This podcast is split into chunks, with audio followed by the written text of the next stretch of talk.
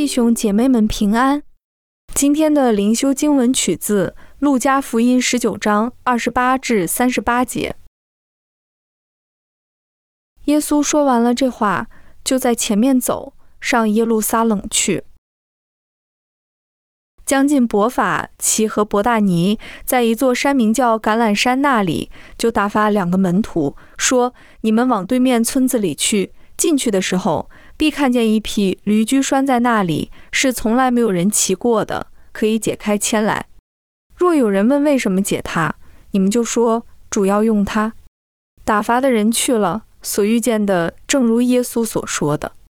他们解驴驹的时候，主人问他们说。解驴驹做什么？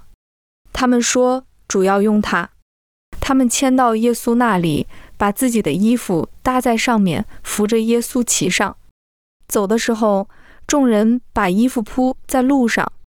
将近耶路撒冷，正下橄榄山的时候，众门徒因所见过的一切异能，都欢乐起来，大声赞美神，说：“奉主名来的王是应当称颂的。”在天上有和平，在至高之处有荣光。让我们同心祷告：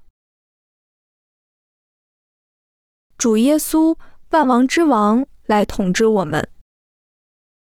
Amen。